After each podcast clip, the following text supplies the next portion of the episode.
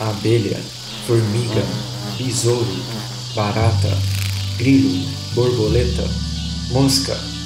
Você sabe do que eu tô falando. Os insetos permeiam a vida na Terra. O que você sabe sobre eles? Eu sou o Caio. E eu sou o Pedro. Você está escutando O zumbido do mosquito, o canto da cigarra. a pulga atrás da orelha. Você está escutando Bug seu podcast sobre insetos. Estamos começando mais um Bug Bites, falando aqui diretamente da toca do Besouro Studios. E aí, meu caro ouvinte, como estão as coisas? E essa quarentena aí, hein? É, não tá fácil pra ninguém, né? E pra melhorar, a gente ainda tem notícias malucas e estranhas, como por exemplo da Vespa assassina. Que papo é esse, hein? Para descobrir sobre isso, a gente juntou um time de especialistas. A gente juntou o Pedro, o Bruno e também o Felipe. E a gente ainda chamou um convidado especial, o nosso amigo Matheus Detone, aquele que faz doutorado lá na Nova Zelândia. A gente já entrevistou ele uma vez. A gente fez uma live que foi ao ar lá no nosso YouTube. Se você quiser assistir completo, vai estar o link aqui na descrição desse episódio. O Bruno, inclusive, mostrou alguns exemplares da Vespa Mandarina para vocês conhecerem, para quem nunca viu, um vídeo super legal, não deixem de assistir, beleza? Mas antes de a gente ir para esse episódio, eu preciso agradecer as pessoas que tornam esse e todos os episódios do Bug Bites projetos reais. Essas pessoas que eu tô dizendo são os nossos patrões, padrinhos e madrinhas. Principalmente o nosso padrinho Besouro, o professor Richard Staltamer, as nossas madrinhas e padrinhos Abelhas Operárias, a Priscila Engel e o Diego Aureliano de Sá, e também os nossos padrinhos e madrinhas formiguinhas, a Juliana Carvalho e o Masashi Inoue. Ó,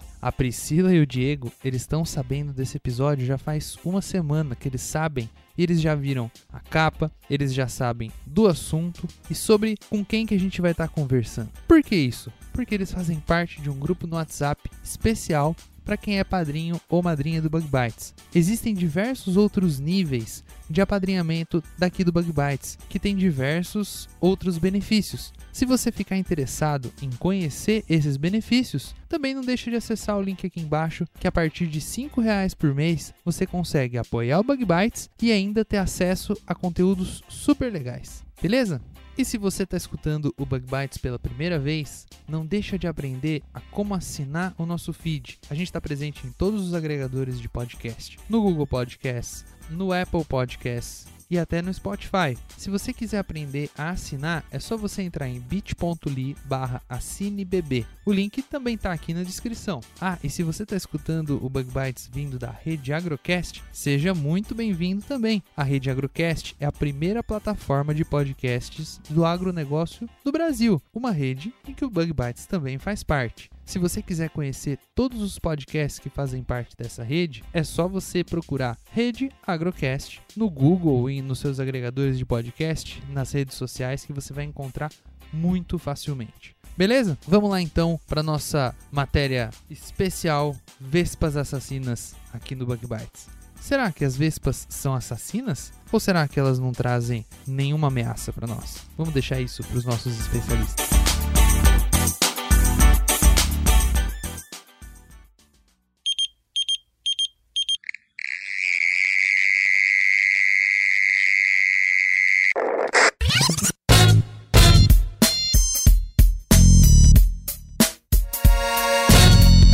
Seja muito bem-vindo a mais um Bug Bites, falando diretamente da toca do Besouro Studios. O meu nome é Pedro, eu sou biólogo, eu sou entomólogo e sou o host aqui do Bug Bites, junto hoje com o Felipe, que está aqui, aqui do lado na minha tela. Olá, pessoal. E o Felipe, ele também é entomólogo, faz pós-graduação. E aqui embaixo, na minha tela, o Bruno, que é o criador e mantenedor da página Observações Naturalistas e também parte do time do Bug Bites, que você já conhece, ouvinte do, do nosso podcast. E hoje a gente está fazendo essa live para explicar um pouco sobre a Vespa Mandarina, que tem aí invadido as notícias. Parece até filme de ficção, né, pessoal? A gente vê as manchetes, parece aqueles filmes de ficção com insetos gigantes, né?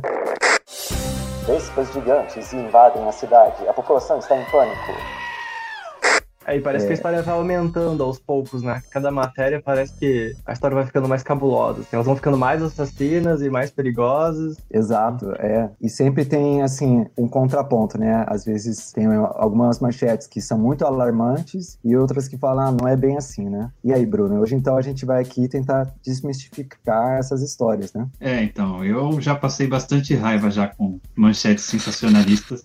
Eu também ah, andei vendo essas.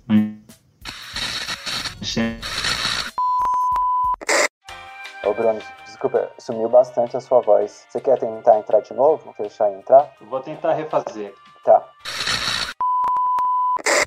Então, enquanto a gente aguarda o Bruno voltar, porque teve alguns problemas técnicos, é, Felipe, eu te apresento que eu fiz uma apresentação bem superficial. Fala quem você é, o que você faz. Bom, é, eu, meu nome é Felipe, eu terminei agora a graduação, né? Tô fazendo mestrado em entomologia na UFPR, aqui em Curitiba. Tá meio parado, né? Por causa da epidemia, mas, ah, enfim, as aulas até inclusive voltam hoje, ainda bem. Eu tra- mas eu trabalho com, eu não trabalho com vespas, eu trabalho com, com neuróptero, né? Grupo do formiga-leão, os crisopídeos, esses insetos aí. Isso. Algumas pessoas também conhecem como bicho lixeiro, né? Os Bicho lixeiro, isso. E é isso, eu trabalho com taxonomia desses, desses bichos. Legal. E Matheus? Bom, primeiro, obrigado por me receber no, no programa de vocês, um prazer estar aqui. É, eu sou biólogo também, sempre, desde a graduação, eu venho trabalhando com comportamento animal, e mais especificamente com o comportamento de vespas sociais. Fiz vários projetos em graduação com um grupo, fiz meu mestrado na área também, com comportamento de nidificação, de construção de ninho em vespas brasileiras, na Federal de Juiz de Fora, e agora eu estou fazendo meu doutorado aqui na Nova Zelândia, dessa vez com comportamento de agressividade, né, de defesa de ninho, com as vespas é, europeias que tem aqui. E o Matheus já participou de episódios passados, para quem é ouvinte do Bug Bites. A gente falou de um episódio sobre personalidade, né, de insetos sociais. E a gente também focou bastante no- né, nos diferentes níveis de socialidade, né, que os insetos têm.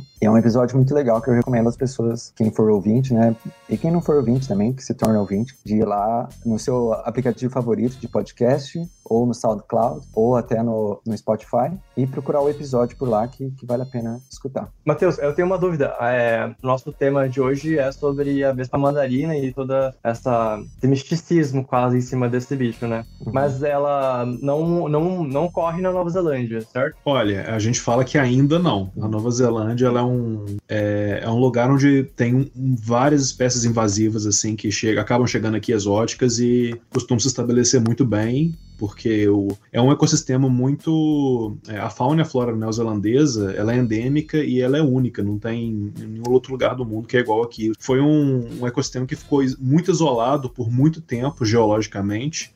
Então o equilíbrio aqui é muito muito tênue, né? Qualquer coisa nova que entra costuma se dar muito bem, porque não tem predador, não tem parasita, não tem nada que vai atacar. Sim. Então, com as vespas, a gente pode até falar mais disso, né? Se vocês quiserem mais pra frente. Basta chegar uma rainha que passa desapercebida para se tornar um problema, né? Porque uma rainha consegue fundar uma colônia que, por sua vez, consegue começar a se espalhar, né? Como população. É, a grande vantagem é que a Nova Zelândia é, é muito preocupada com isso, com biossegurança. Então, tem um esforço ativo muito grande de policiar tudo que está chegando no país, tanto em gente quanto em carregamento de, de mercadoria, para evitar que isso aconteça. Mas é aquele negócio, né? Eu, pessoalmente, acho que é uma questão de tempo, infelizmente, até a, a Vespa Mandarina chegar aqui, até porque está muito, muito próximo aqui, né? China, o Japão, eh, são relativamente próximos da Nova Zelândia. Sim. É que, para quem não sabe, a vespa mandarina ela, ela é nativa é, da região asiática, né? Então, vários países ali da região asiática. Então, no Japão ela é muito conhecida, ela é praticamente parte da cultura popular lá no, no Japão. O Bruno vai falar mais sobre isso. É, e, outro, e outros países ali da, da Ásia também. E agora, mas ela ocorre também na Europa, acho. Eu não sei se tem vespa mandarina na Europa. É que eles têm um problema recente com uma outra vespa, que é a vespa velutina. Na França e Portugal é um problema bem recente, acho que 2015, de- de- 2014, se não me engano. Uhum. E, mas aí agora a vespa mandarina no, nos Estados Unidos e no Canadá, como já foram detectadas, não, acho que não colônias, né, mas acho que indivíduos assim, é, Foi uma colônia no Canadá que foi encontrada e destruída, e um indivíduo no estado de Washington, nos Estados Unidos, se eu não me engano. Todos os dois e- em 2019, no ano passado. É, é só uma coisa que a, a galera tá até tirando sarro do é, 2020, coronavírus, aí em março vem as vespas assassinas, mas as vespas foram encontradas no fim de 2019, né? E aí o Isso. relatório lá do governo do, do governo americano sobre essa vespa saiu agora. E é engraçado, né? Agora, na verdade, deixa eu é, dar as boas-vindas de volta pro Bruno.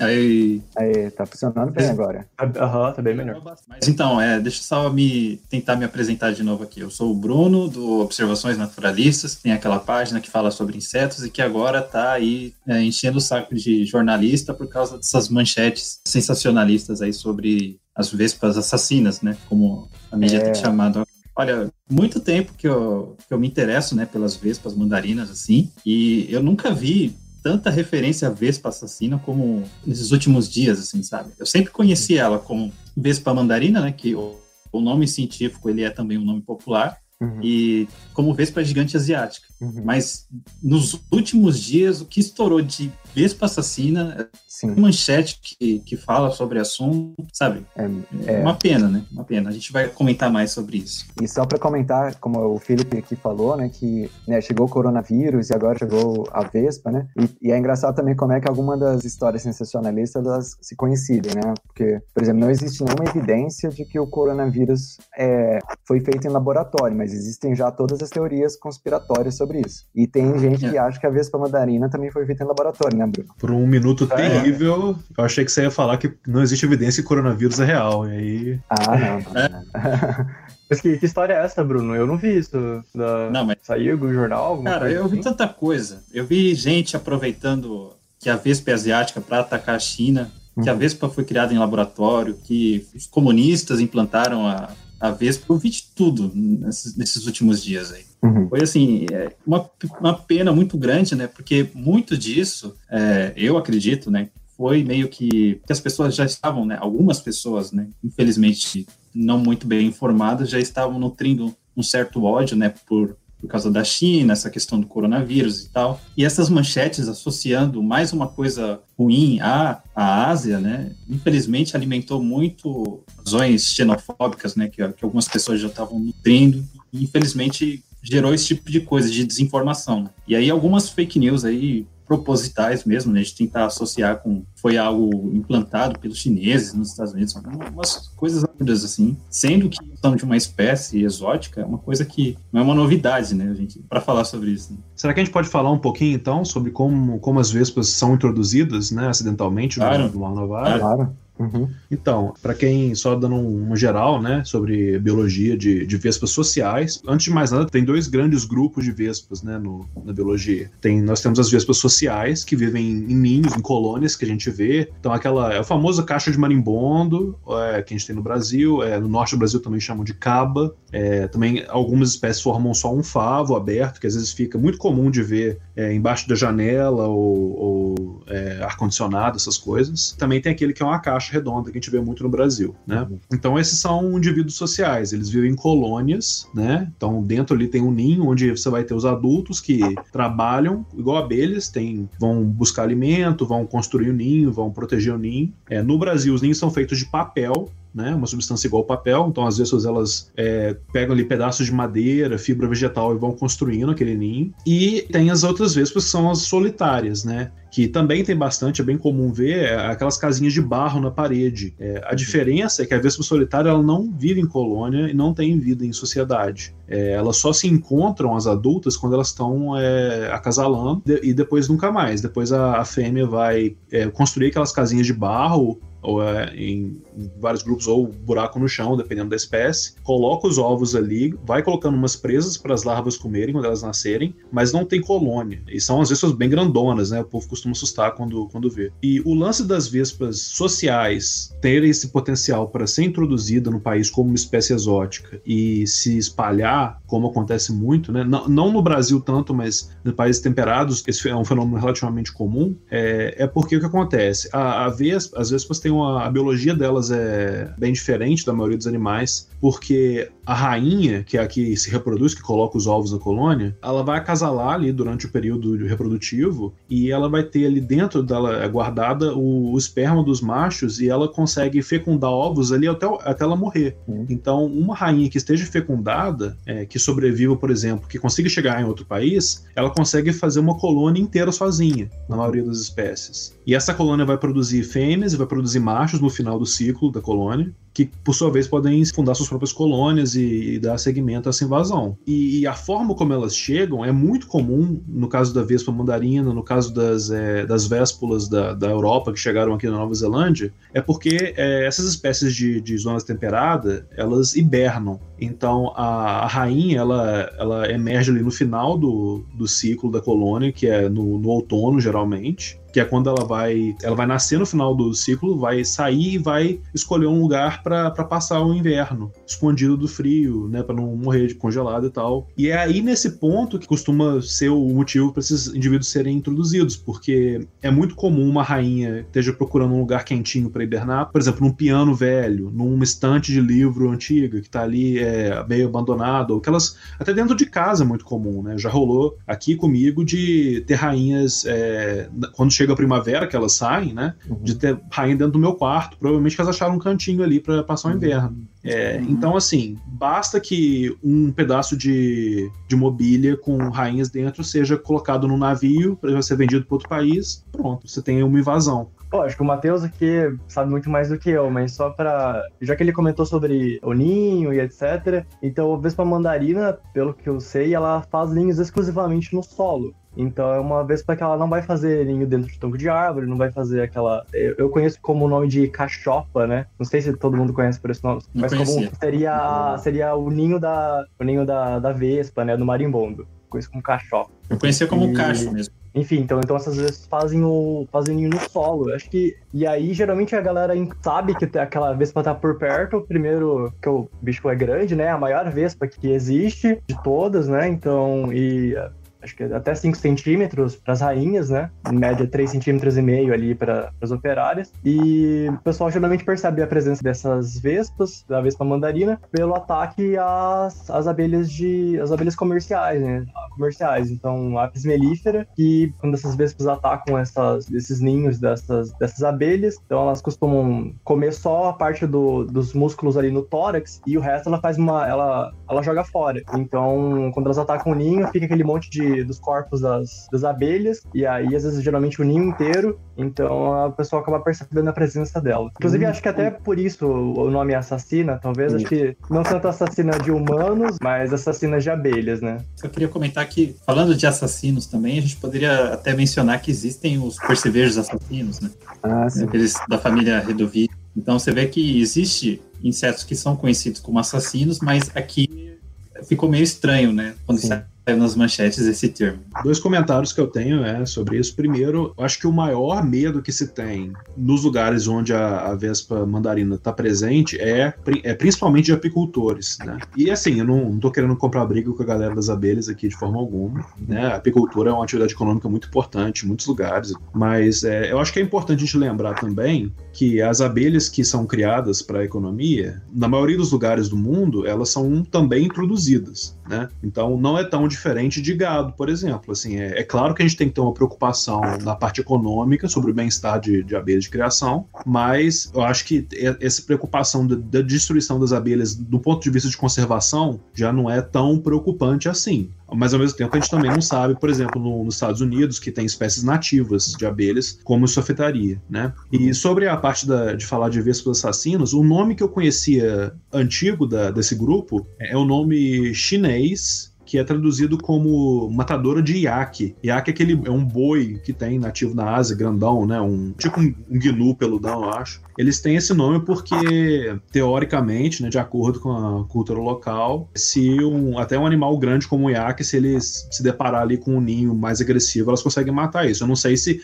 se isso é real, não também não quero alimentar o medo que as pessoas têm de forma alguma, né? Mas é, já tem essa associação de um medo muito grande do perigo que, é, que, a, que a vespa mandarina tem para a saúde de mamíferos grandes, né? Que outras vespas não têm esse problema normalmente. Até vou puxar um gancho aí, o Matheus, que você falou sobre né, o potencial de matar da, da, vespa mandarina, né? Que o nome, né, ficou né, nas notícias vespa assassina, tal. Mas a gente vê nos Estados Unidos também algumas outras espécies invasoras, né? Como a abelha africanizada, né? Aqui se tornou killer bee, que é também é uma, vez, uma, uma, abelha assassina, né? E também as... os, a, o jornal, quando essas as abelhas africanizadas estavam chegando, pra lá também os jornais também é, fizeram todo um alarme em cima, e até, acho que até, tem até reportagem disso, acho que no Brasil, se não me engano. Então o pessoal ficou também meio Sim. assustado. Essa e história da, das abelhas é, africanizadas talvez mereça um episódio só sobre isso. Com certeza. É uma história muito interessante e é meio que culpa nossa. Sim, é, exatamente. Não sei até o quanto eu posso falar sobre isso aqui, mas é muito, é. muito legal isso. Não, com certeza. É, a gente, nós daria uma história muito legal para falar. Vamos, vamos já anotar para um próximo episódio. Mas só para fazer, só para completar esse pensamento, tem as Killer Bees e aqui no nos Estados Unidos também tem as formigas lava-pés, né, ganharam o nome de fire ants. Em ambos os casos, o perigo, né, a, a fatalidade, né, os perigos de saúde mesmo, tem a ver mais com as pessoas que estão predispostas a uma reação alérgica, né? Então, é esse que é o perigo do, da, dessas espécies. Agora, para vespa asiática, ô Matheus, você sabe se o veneno ele tem um potencial assim é, natural de é, muito forte para humanos ou também tem essa questão da, da alergia? Então, todos os insetos, os aculeatas, né, que são os insetos que têm o ferrão que é capaz de injetar veneno né, no ser humano, é, antes de falar da vespa específico, todos eles, que, que, são insetos peçonhentos, têm o potencial de despertar uma reação de hipersensibilidade, uma reação alérgica, né? Uhum. Então, todos eles são perigosos. O inseto social que mais mata no mundo, com certeza, é a abelha melífera comum, uhum. por causa da alergia uhum. e por causa do número é, enorme de abelhas que tem no mundo, né? Não é que ela é super uhum. perigosa, mas é porque tem, é muito comum. Então, se você é alérgico, basta uma picada de uma abelha para causar um problema sério de saúde, né? Sim. E isso também é verdade para as vespas. Então, já é um problema que vem por pré-definição. Agora, a vespa mandarina tem sim um fator de complicação que não é presente em outras vespas, que é é, o veneno de, da, da, dessa vespa asiática ela tem um fator ativo de, de citólise que de, afeta tecidos do corpo quando está sendo injetado na, na, no ser humano, destrói células vermelhas do sangue e, uhum. se em dose suficiente, ele pode causar complicação renal até parada cardíaca. Agora, o, a questão é, o que, que, é a dose suficiente, né? É, que, e aí eu acho importante não, não causar terror nas pessoas. Uhum. Se você vê uma vespa dessa e ela te ferroar, vai doer muito, porque o ferrão dela é muito grande, ela consegue injetar muito veneno, vai doer, você vai ter que ir ao médico. Como os venenos de vespas costumam ser psicoativos até, você costuma ter uma dor de cabeça forte, é, psicotóxico, aliás, desculpa, não é psicoativo. Então, vai causar um desconforto muito grande, com certeza, mas não vai. Se você não for alérgico, a chance de uma ferroada te matar é muito, muito provável. Né? É, o perigo é quando o ser humano é exposto a um número muito alto de ferroadas, por exemplo, se tiver um acidente envolvendo um ninho inteiro. Então, assim, é, não é é muito bem. Isso não, não tem, assim, é um, um, fato fixo, assim, uma regra geral, mas os casos de morte que resultaram de acidentes com é, a Vespa asiática costumam ser, assim, é, 40 para 50 ferroadas, o que é muita coisa para qualquer espécie, né? Tem, é, não é nada comum.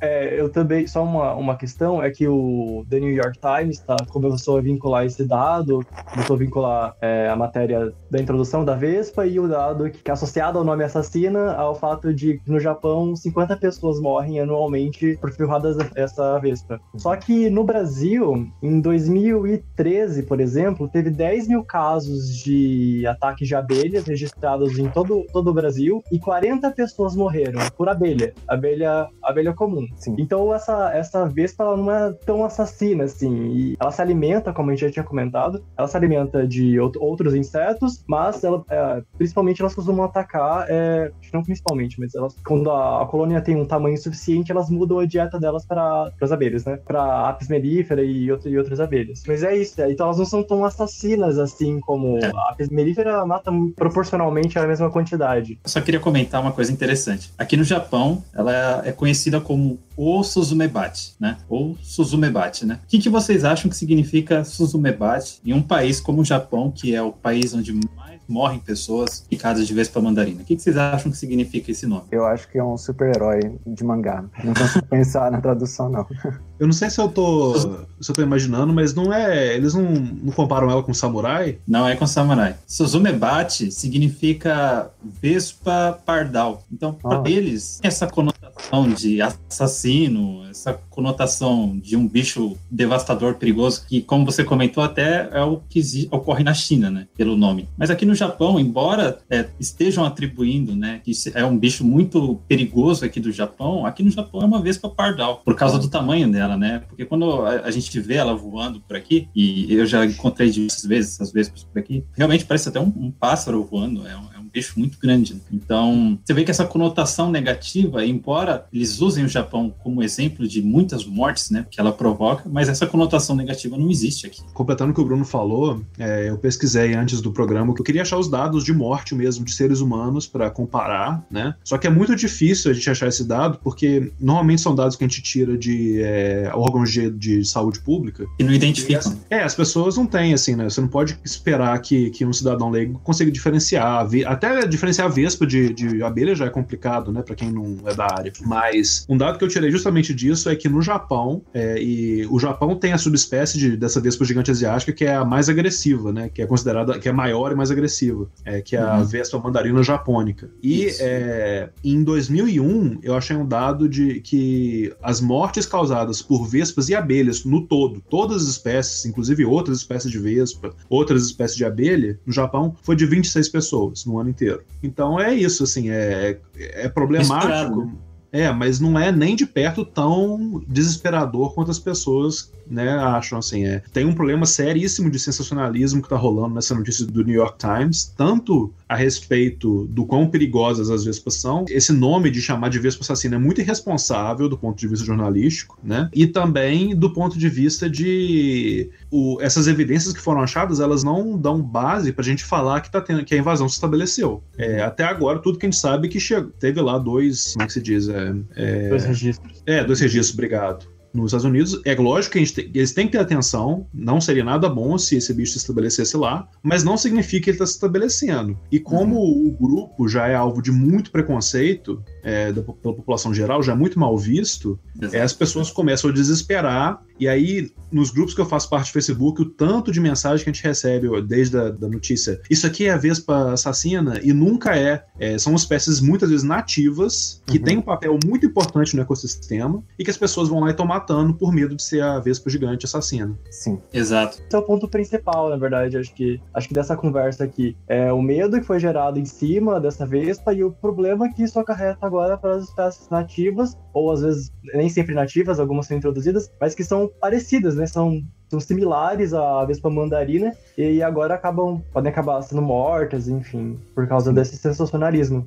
Exato, exato. Até porque muitas vezes a pessoa vai ver uma vespa, a vespa vai passar voando, né? O bicho voando, você não consegue definir o que, que ele é, porque não tem como identificar, é só um vulto, você vê passando voando, né? Então, a probabilidade de você confundir uma vespa por causa do alarme que, que a mídia gera, e já tem notícia falando até que a possibilidade da vespa já, já existir na América do Sul. Saiu uma notícia já falando que talvez já estivesse aqui na, na América do Sul. Então, um outro problema que a gente tem é que acho que não é uma característica só do brasileiro, mas é uma coisa que acontece no Brasil, que é o fato de muitas pessoas serem leitoras de manchete. E aí, esses portais de notícia, quando eles fazem uma manchete sensacionalista, mas lá no texto eles explicam, eles acham que tá tudo bem, porque não, é só um clickbait, mas quando você clica na matéria, tá lá explicando que a coisa não é bem assim. Só que o problema é esse, é que no Brasil, e acho que deve ser em outros países também, mas no Brasil a gente sabe que essa é uma realidade. Muita gente é leitor de manchete. E isso é um problema, porque a pessoa fica com só a manchete na cabeça e ela não considera o conteúdo do texto ou não lê ele na íntegra, né? Então esse é um problema. Porque o que fica é a manchete, não é o conteúdo, muitas vezes. Eu só queria relembrar uma coisa que aconteceu no passado e que alguns até chegaram a mencionar também, que é a questão da febre amarela e os macacos. Você viu que as manchetes só noticiavam, né, que macacos foram encontrados e foram diagnosticados com febre amarela. A gente começou a ter casos de gente que estava matando o macaco, né? Porque houve um ruído aí na comunicação. Nenhum jornal disse que os macacos transmitiam febre amarela, mas só a associação macacos febre amarela que aparecia em manchetes pode ter servido para alimentar esse tipo de coisa, né? Então, quando a gente fala que tem uma vespa assassina invadindo um país, isso é muito complicado, né? E é isso que é difícil os jornalistas entenderem, né? Até onde pode chegar a consequência de uma, de uma atitude dessa que eu não acho que é tão inofensiva. Esses títulos clickbait, né? É bom relembrar, só para recapitular bem rapidinho o que a gente já falou, é, não só né, a, as manchetes tão clickbait, mas a gente citou o New York Times, né, mas em português também, né, eles estão seguindo o mesmo padrão, o mesmo trend, né, de, de chamar de Vespa assassina. Então é bom a gente, então, só para relembrar para quem chegou na live agora, para fazer um sumário bem rapidinho, a Vespa mandarina, então, ela não era conhecida como Vespa assassina, né, ela é conhecida como Vespa mandarina, ou a Vespa gigante asiática, né, Bruno, que era até um nome que a gente se referia Isso. antes. Ela é uma preocupação maior para os apicultores, né, como o Matheus é, falou, porque é, esse, é, é, o, é, a presa né, da, das vespas, né, o alimento que, que ela vai é, buscar, né, ou, ou, que ela vai assassinar, entre aspas, são as abelhas e, e para os apicultores né, da, da Apis mellifera, né, a, a abelha europeia, esse é um, é um perigo real. Agora, tem perigo com a vespa mandarina? Tem, assim como tem com é, qualquer outro inseto que é capaz de ferroar, né? Você pode ter uma reação alérgica, seja formiga, seja abelha, seja vespa mandarina. E como foi falado aqui, você precisaria de um grande número de ferroadas para realmente sentir, se você não for alérgico, né? Para realmente ter um perigo para sua saúde de, de, precisar de hospitalização e tal. Mas é, muito do que está sendo noticiado é um pouco de, de alarmismo que é desnecessário. Mas tem o lado das espécies nativas, né? Como foi mencionado aqui, que aí é essa questão. Será que a invasão né, no novo habitat vai afetar as espécies nativas? Essa é uma questão bem importante para se pensar também. E eu vou pedir para o Bruno, por favor, mas mandar a palavra para o Bruno, para ele mostrar as vespas que eu acho que ele tem preparou ali um display. Eu queria fazer um comentário que uma coisa muito, muito é, curiosa, que assim, é, apesar dessa reputação terrível que essa espécie tem, é, isso é, não é não é uma coisa que eu falo, não é muito evidenciada, não é fácil de falar, assim, né? não dá para falar com certeza, mas a impressão que a gente tem é que dessas espécies que tem aqui na Ásia, no Japão, na Nova Zelândia, tudo, o gênero da Vespa, né, ele é muito mais agressivo com outros, com outros insetos, por ser predador de abelha, de vespa, do que com, com vertebrados, com mamíferos, né, com, com o ser humano. Ao contrário, por exemplo, do gênero Véspula, das Yellow Jackets, né, que são muito agressivas com mamífero. Isso é até importante falar, a Vespa, quando ela é agressiva, com a gente, quando ela tá atacando a gente, ela não faz isso por maldade, não faz isso por crueldade. A Vespa vai te uhum. atacar em duas situações. Uma é quando você tá. Se for uma forrageadora que tá voando, se você ameaçar ela, às vezes sem querer, por exemplo, se você apertar ela, se você pressionar ela contra você sem querer, ela vai te ferroar, mas é para ela se salvar. Ou se você estiver perto do ninho para proteger a prole dela, os filhos dela estão ali dentro e você é uma ameaça. É assim, é assim que ela tá percebendo. Então elas não fazem de, de maldade. Mas a outra coisa. se alimentam falar... de humanos. Exatamente, né? É, e a outra coisa que eu queria falar, que até eu vi aqui que tem gente que tá perguntando no, no chat do, do, da live, que eu não sei se vocês queriam abordar, é da claro. possibilidade da Vespa Mandarina chegar no Brasil. E eu tinha pensado um pouco disso, se vocês quiserem eu posso falar um pouquinho. Sim, claro. Por favor. Então, é, deixando bem claro, eu não conheço, né, eu desconheço, pode ser que tenha havido, mas alguma espécie de Vespa exótica que tenha conseguido se estabelecer no Brasil de forma significativa ou preocupante mesmo. A gente não tem nenhuma espécie que eu saiba de Vespa social que chegou, invadiu de outro país, se estabeleceu e está causando problema no Brasil. A minha pesquisa foi em Minas Gerais e lá a gente só tinha espécies que são consideradas nativas. Então, assim, é, a, a Vespa mandarina pode chegar. Poderemos ter uma rainha chegando no Brasil? Sim,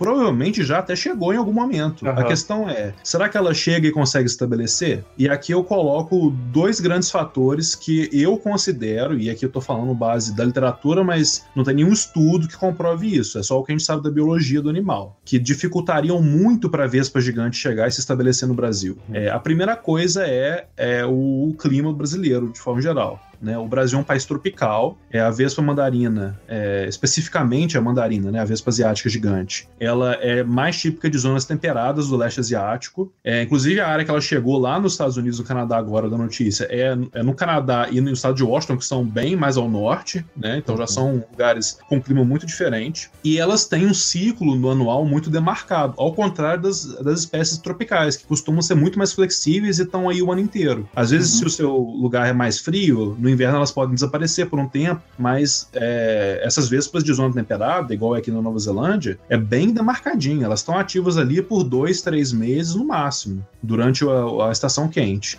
Uhum. Então, é, como esse animal se daria bem numa, numa zona tropical, que é muito diferente do, do ambiente natural, não é, não é fácil prever. É, é possível, por exemplo, só teorizando, que é, a própria competição com as espécies nativas prejudicaria a, a, essa vespa por ela não conseguir se manter ativa, por ela precisar desse, dessa época fria. A gente não sabe o que, que pode acontecer. E um outro fator que eu acho que, e aí é, eu, tô, eu tô especulando mesmo, né? Que eu acho que seria extremamente difícil para uma, uma vespa asiática se estabelecer no Brasil é o seguinte: no Brasil a gente não tem espécie de vespa social que faz ninho é, debaixo do chão. Porque no Brasil a gente tem muita formiga e formiga brasileira é ótimo para pegar vespa. Elas destroem ninho à torta direito. Nós temos espécies de vespa no Brasil que são especializadas em se proteger de formiga. O ninho é construído para não deixar a formiga entrar, porque as formigas elas destroem, às vezes não tem como lutar contra.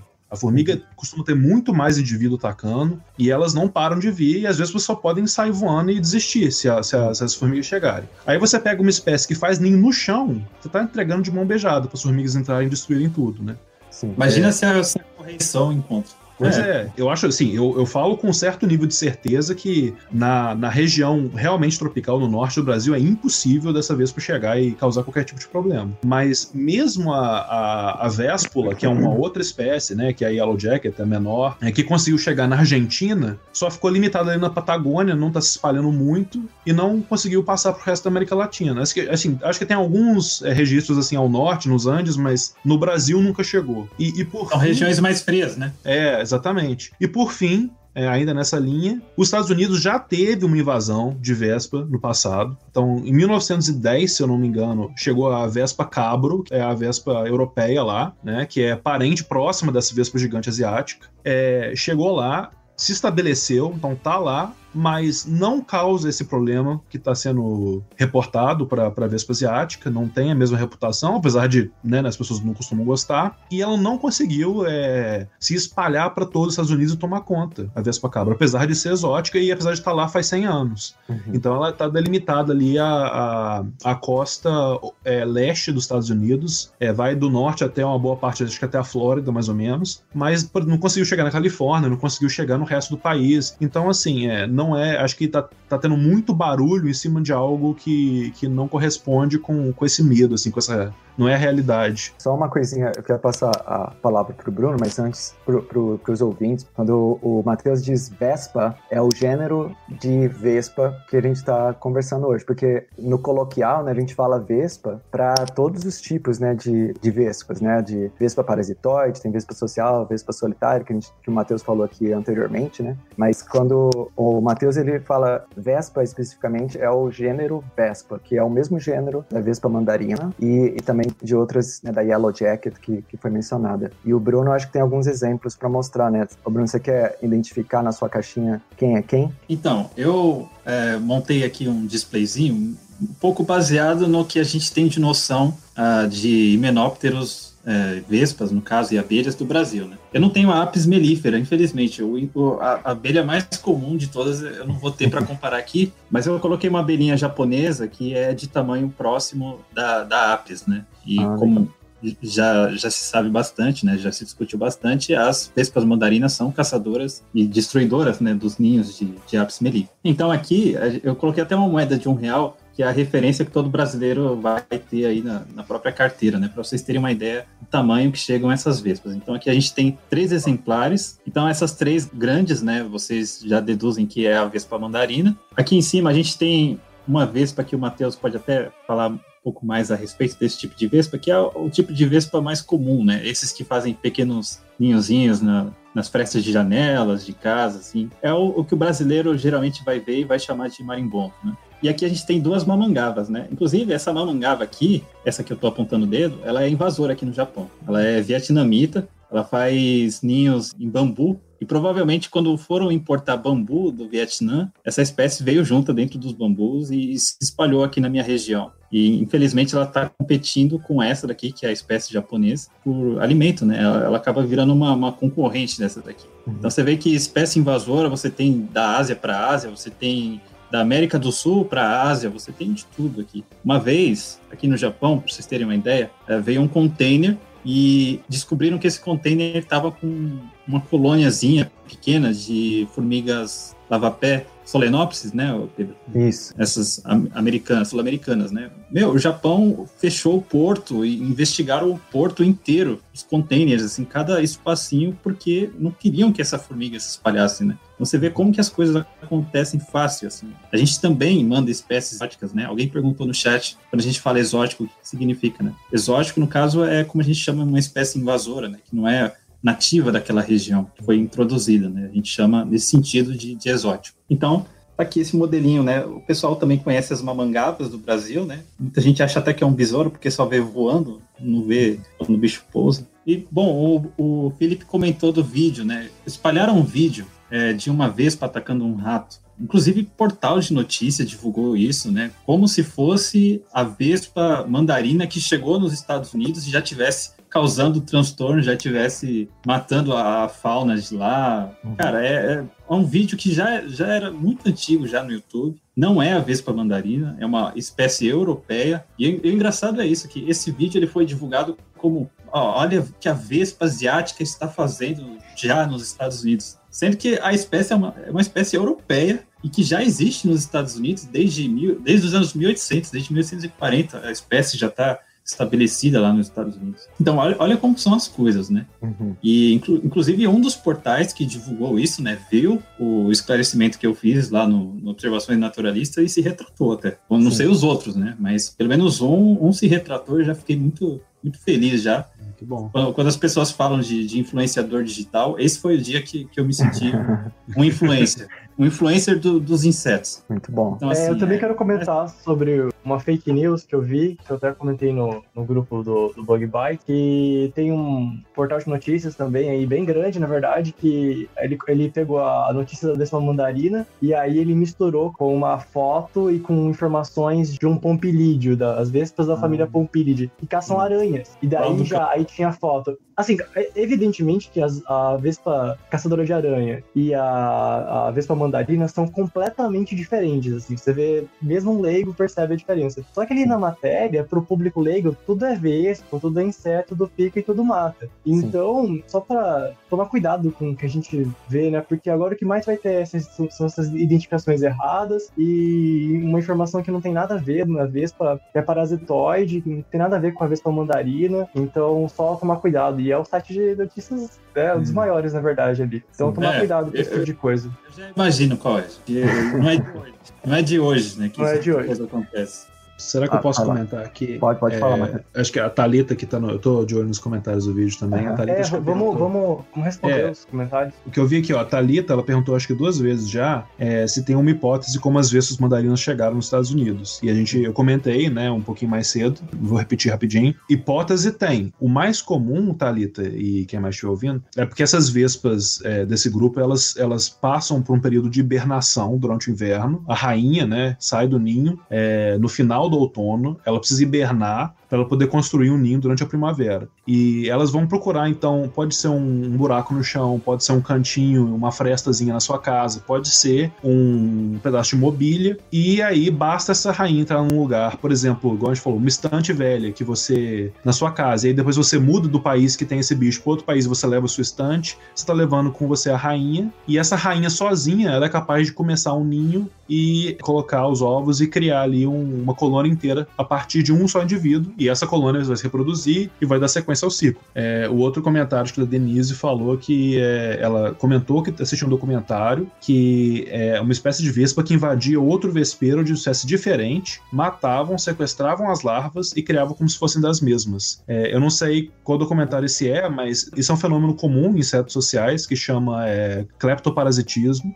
em que você vai ter ali espécies de, de vespa que, na verdade, elas não, elas não costumam sequestrar as larvas, elas sequestram, acho que a, as operárias de um ninho. Então, é uma rainha de outro ninho que vai entrar, vai matar a rainha local e vai hum. fazer as operárias trabalharem para ela e criarem as filhas dela. Hum. lavagem cerebral na, nas operárias. É. Então, isso acontece em abelha, acontece em mamangava, acontece em formiga. vespa também. É, hum. formiga. E a, a vespa mandarina, ela é muito comum acontecer com ela. Ela faz isso bastante. Em formiga, só para dar como curiosidade, né, são as formigas escravagistas, né, que a gente chama. É o homem das formigas aqui. É, eu não, cons não consigo resistir uma pergunta sobre formiga. Mas as formigas escravagistas, né, elas é, é um fenômeno também muito interessante, a gente pode falar em outro episódio, mas elas é, fazem exatamente isso que a Denise, ela descreveu para Vespa. Para Vespa eu não conheço, mas as formigas escravagistas, elas fazem isso. As operárias de uma colônia invadem outra colônia, roubam as larvas, voltam, criam como se fossem suas e, e durante esse processo, as larvas da outra espécie, né, ou, às vezes é da mesma espécie, às vezes de outra espécie, mas dependendo, né, do do, caso de formiga escravagista, elas perdem a, o sentido de identificação e identifi, identificam as suas sequestradoras né, como da mesma família, né, da, da mesma colônia, e começam a trabalhar para elas. Então é um fenômeno né, bem conhecido na, na, biologia. É muito legal. É... É, um outro comentário aqui do Maicon, Maicon Santos Nunes, ele perguntou se uma vespa também morre depois que ela dá a ferroada, né? Assim como as abelhas. E aí o Matheus também pode complementar, mas não, ela não morre. Inclusive, esse é um dos problemas, na verdade, da vespa mandarina. Ela não tem preferência por humanos, ela vai te atacar se você ameaçar ela, mas um dos problemas é que ela é uma vespa grande, então ela injeta uma grande quantidade de veneno, e se você for alérgico disso aí, inúmeras complicações, né? Muito pior do que uma picada de uma outra espécie de vespa, e ela pode dar múltiplas picadas, então, múltiplas ferroadas, né? Então, elas não morrem depois. O que acontece é o seguinte, né? O ferrão dos insetos sociais, o Felipe tá certo, né? certíssimo, é, ele é conectado ao trato reprodutivo do animal, então tá conectado nas entranhas. As abelhas, o que acontece? O ferrão da abelha, ele é serrilhado, ele é igual um arpão. Uhum. Então ele tem a ponta, mas também tem um gancho, tem vários ganchinhos, né? Então quando ele entra, ele entra fácil, mas ele não sai. Então a abelha ela ferrou, quando ela vai voar, é, o ferrão fica na, na, na, nossa pele e fica ali junto também parte do abdômen dela. E aí ela perde órgãos vitais, ela, ela perde muito é, o sangue, né? A hemolinfa, que é o sangue dos insetos, ela perde muito, não sobrevive. As vespas, o ferrão delas é liso, então ele, ele entra e sai, e elas ferrou inclusive várias vezes, não é uma vez só, não. Uhum. Né? Uhum. O que também vai injetando é, várias quantidades de veneno. Entretanto, pode acontecer, sim, do, do ferrão ficar preso e a vespa acabar morrendo. Já aconteceu comigo, já fui ferroado e, e o ferrão ficou na minha pele, eu tava ali vendo, que tava, tava doendo muito, mas tava super interessado em assistir ali, ver o, a glândulazinha de veneno bombeando, né, e tal, mas, mas é, é raro, não é comum acontecer. É uma coisa de bem de biólogo, né, a gente quer ver acontecer. Eu já também já peguei formiga cortadeira na mão só para ver se ela consegue morder mesmo a pele morde. Força da mandíbula, corta. É. Eu tenho esse exemplar que eu tenho aqui, ele ainda tá meio fresco, porque faz pouco tempo que eu encontrei morto. Isso que eu ia te perguntar, como você conseguiu esses, esses exemplares? Ah, esses aqui, muito comum na minha região, Vespa Mandarina. E, tipo, nas estradas que cortam parques, é, você encontra muitos é, mortas na, na, beira de estrada, porque provavelmente elas se chocam, elas passam voando a mil. Quando elas se chocam com veículos, essas coisas assim, elas caem mortas já. E eu fico muito feliz, porque eu vou coletando tudo e vou pondo na, na coleção entomológica, né? Porque, pô, pelo menos não é uma morte inútil, né? Uhum. Eu, vou, eu vou coletando, vou guardando, e inclusive são essas que, que eu mostrei aqui. Eu acho que deve dar um, uns 6, 7 milímetros, mais ou menos, de ferro. É, é, bem grande. É isso mesmo. Uma coisa, é, eu tenho um vídeo aqui, eu vou tentar compartilhar com vocês, que é um encontro meu com uma vespa mandarina. Você pode postar no YouTube, Bruno, e posta, colocar um, um título tipo Homem encontra vespa mandarina e sobrevive Homem. ao ataque. Sobrevive. é, sobrevive, é engraçado, né? Encontrei a Vespa assassina e não me assassinou. Tô, tô, tô ou, você bota, ou você bota, tipo, você assustado na thumbnail, aí um círculo vermelho e na Vespa mandarina deu ruim, e aí você um emoji, um emoji de caveira. Sobrevivi? Não é. sei. Então, eu, é, essa situação aqui é um parque do lado da minha casa, do lado de onde eu moro, né? Como eu disse, essas vespas elas são muito comuns aqui na minha região. Tava aqui passeando, tava, na verdade eu tava filmando as mamangavas nesse dia, né? Tanto que as mesmas espécies que eu mostrei agora há pouco no display, elas estavam aqui coletando, né? O, o néctar da, das flores e o pólen. E eu encontrei a Vespa Mandarina e eu fiquei perseguindo ela ali. Ela me ignorou completamente. Eu achei que ela ia me assassinar. Ela não, não tava muito afim de me matar nesse dia, né? Como estão dizendo por aí. Você tava perseguindo ela, mas ela não tava te perseguindo? Como assim? Fake news hein, Bruno? É, pois é. Não, eu tava atrás dela, eu tava seguindo ela, tentando filmar, né? Eu achei que o meu celular não ia pegar bem, mas o bicho é tão grande que o celular pegou. Então ficou, ficou bem legal. E eu quero que vocês reparem que a Vespa, ela não é agressiva comigo, né? Ela me ignora completamente, por mais que eu esteja indo atrás dela, né? Claro que eu também não, não me aproximei demais, nem tentei pegar ela com a mão, nem nada do tipo, né? Sim. Mas quero que vocês reparem como que ela me ignora, ela tá ali procurando alimento dela, não tá preocupada em, em ficar brava e irritada comigo, né? Dá pra ver que tem outros risquinhos voando que são mamangavas, né? E Ah. ela procurando alguma coisa interessante, né, para alimento. E me ignora, ela não faz nada comigo. Eu acho que assim, o vídeo a gente disponibiliza aí para os, os ouvintes, para o, para pessoal que tá no YouTube também. O vídeo acho que também tá lá no, no seu Twitter, esse vídeo, não tá? Esse daqui eu postei, mas eu, eu não, não enfatizei que era o meu encontro com, com a Vespa Ah, Mandarina, tá. que eu sou Mas agora tem que postar, tem que postar agora, porque agora vai dar milhões de visualizações. Deixa eu só aproveitar então, para agradecer todo mundo que tá, tá assistindo aí. A gente não tá ignorando, mas é que é um assunto tão interessante. A gente, né, cada vez tem mais coisa para adicionar. Eu vou dar uma olhada rapidinho aqui nas perguntas. É... Eu vi uma pergunta aqui da, da Camila, Uhum, Pedro. Pode é, falar. Que é, só perguntou assim, aqui em Minas, em Minas Gerais, tem uma vespa perigosa também, né? Olha, Minas tem várias espécies de vespas sociais, né? Tem várias Uhum. espécies. Algumas delas podem ser bem agressivas, sim, mas a gente não tem nenhuma espécie que seja especialmente problemática. Como a gente falou mais cedo, qualquer, é, qualquer vespa que, que ferroe vai doer, vai machucar bastante. Então, é no mínimo, vai ser muito desconfortável. E para pessoa que é alérgica, sempre tem um problema real ali de ter uma reação é, anafilática e que pode levar à morte em casos extremos, sim. Mas não tem nenhuma espécie igual a vespa mandarina que, que tem um, um que é naturalmente complicada pra gente. É o mesmo risco que você vai ter com a ferroada de abelha, de escorpião. Se você é alérgico, você tem que se precaver, né? Ou tem que sempre estar atento a esse tipo de coisa. Ô, Pessoal, acho que não vai dar para responder todas as perguntas, mas só para mandar um alô para todo mundo que tá aí no chat. A gente tá curtindo que tão- o pessoal tá gostando do. tá mandando bastante pergunta interessante. A Denise, ela tá pedindo um conselho sobre a faculdade. Vamos é, voltar para as vezes, mas só para Denise, acho que sempre dá tempo, né? Ela acho que tá perguntando se dá tempo de ainda fazer biologia, que ela teve que desistir no passado. E com certeza dá, não existe idade. Eu conheço gente que aposentou e foi fazer biologia, se formou e hoje está fazendo doutorado. Então, com certeza dá para correr atrás dessa carreira. E É, ela- eu só diria uma coisa pra Aham. Denise, é que eu também queria seguir entomologia forense.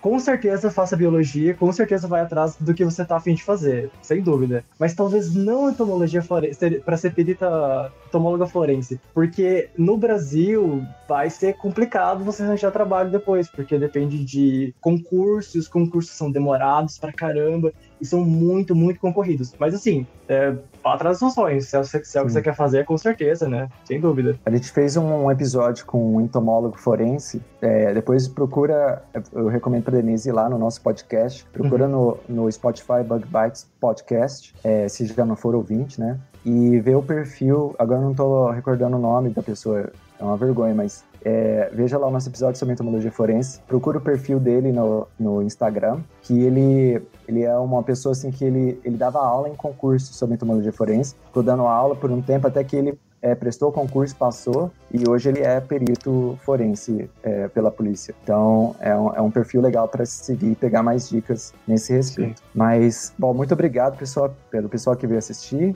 Vou agradecer também aqui ao Philip, ao, ao Bruno e ao Matheus, também, o nosso especialista aqui que estuda de fato uma vespa invasora e acho que foi muito produtivo, muito interessante o conteúdo aqui. Então, para fechar, vou, vou deixar vocês darem as as suas considerações finais é, antes de a gente finalizar. É, Bruno, Acho pode que começar você. Então, eu só queria agradecer a oportunidade. Foi muito difícil, por isso até que a gente não teve mais tempo para avisar vocês que estão ouvindo, né? Porque o Pedro está nos Estados Unidos, Felipe está no Brasil, eu estou no Japão e o Matheus está na Nova Zelândia, né? Então, olha Isso. a bagunça que foi. Foi muito difícil combinar um horário, mas enfim, deu essa live. Quem não conseguiu ver toda vai poder ver depois no canal. E acompanhe Observações Naturalistas. Eu vou estar acompanhando as notícias sobre a Vespa Mandarina. E sobre o episódio de entomologia forense, o entrevistado foi o Vitor Boteon. E passo a minha vez. Pode, falar.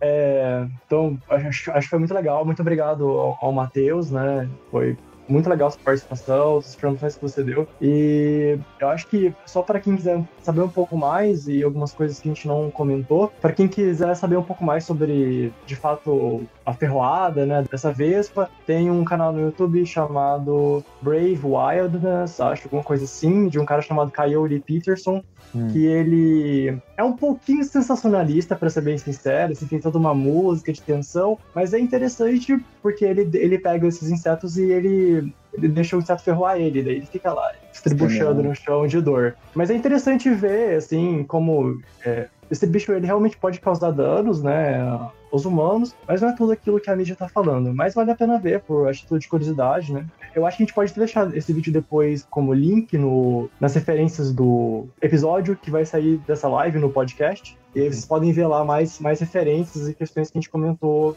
sobre isso. E também sobre um vídeo de como uma outra espécie de. Como a, a Apis cerana, é uma abelha que ela, elas evoluíram no mesmo habitat que a Vespa mandarina. Então elas têm um comportamento muito legal de todas as abelhas, quando uma Vespa mandarina ataca um, é, o ninho das abelhas, todas elas é, fazem uma bola em volta da Vespa e elas superaquecem essas Vespas e elas matam ela por. Elas cozinham praticamente a. a Vespa mandarina. Então é bem legal, tem um vídeo É. muito bom sobre isso. Só lembrando que só essas abelhas fazem isso, as outras abelhas não, não fazem. E, e tudo isso vai estar então nas referências do episódio, no feed do Bug Bite. Legal. Matheus? Bom, é, gente, primeiramente, muito obrigado por me receber mesmo. É um prazer enorme estar aqui com vocês de novo, sempre muito divertido o papo. Também é muito, muito legal de ter, né? A gente que trabalha com Vespa não tem tanta oportunidade assim de poder falar sobre o nosso trampo, né? Então, ter um espaço para falar sobre isso é super legal. E assim, é, principalmente assim, queria agradecer a vocês, né? é, não só por me receber, mas por promover mesmo é, comunicação científica, na extensão, nesse momento tão importante que né, as pessoas deveriam estar ouvindo cada vez mais a ciência e, e vocês fazem parte disso. Então, assim, obrigado por esse serviço que vocês fazem mesmo. É, para quem está curioso sobre, quer saber mais sobre esse- esse- esses animais, né? Tem um, um documentário é, se eu não me engano, tem um nome bem ruim, que acho que é Killer Hornets, que a gente pode, se vocês quiserem, linkar depois. Ele tá no YouTube, então dá pra achar no YouTube. Acho que ele é da National Geographic, se eu não me engano. Que ele tem lá os momentos dele de narrativa, que ele exagera um pouquinho ali, mas ele mostra muita coisa da vida desses insetos no Japão. É muito, muito interessante, muito legal. E aí, se eu tenho um Twitter profissional, né, que eu falo sobre vespa, sobre ciência, que é arroba detone underline Mateus. É, é em inglês, porque eu- o meio que eu atuo é, tu- infelizmente, é tudo em inglês, mas é, às vezes eu posto lá um vídeo ou fotos de Vespa que a gente tem aqui, quem tiver interessado. E só para fechar, é, um, um comentário que foi feito aqui mais cedo do Fly FPS, que, que é normal correr atrás de uma Vespa, tudo pela ciência, e eu acho que é sempre preferível correr atrás da Vespa do que a Vespa correr atrás da gente. Vou fechar com essa. É meu lema. Legal. É isso aí, pessoal. Então, muito obrigado aí pela presença de todos. Para fechar, então, pessoal, a Vespa mandarina, ela tem tanto perigo como a qualquer outra abelha, qualquer outra Vespa com ferrão ou formiga com ferrão. Tenha cuidado, mas não precisa se alarmar. Ela não vai correr atrás de você para te ferroar. Ela não se alimenta de seres humanos. E com isso, então, a gente fecha essa live e também esse episódio do Bug Bites. E é isso aí, pessoal. Muito obrigado aí e até semana que vem. Tchau. Valeu, tchau, tchau. Mas...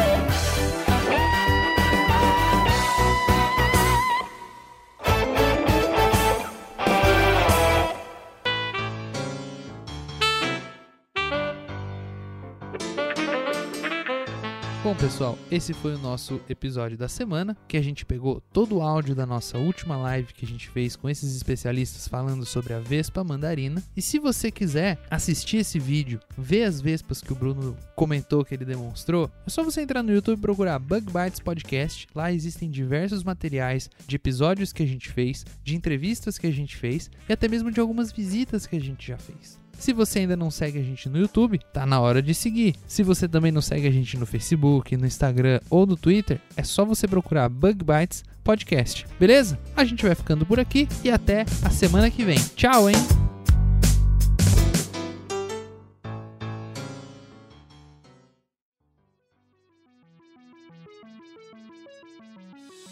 O Bug Bites é um projeto de divulgação científica relacionado aos insetos e à entomologia. Nosso conteúdo é produzido por especialistas da área e de acesso gratuito nas mais diferentes plataformas.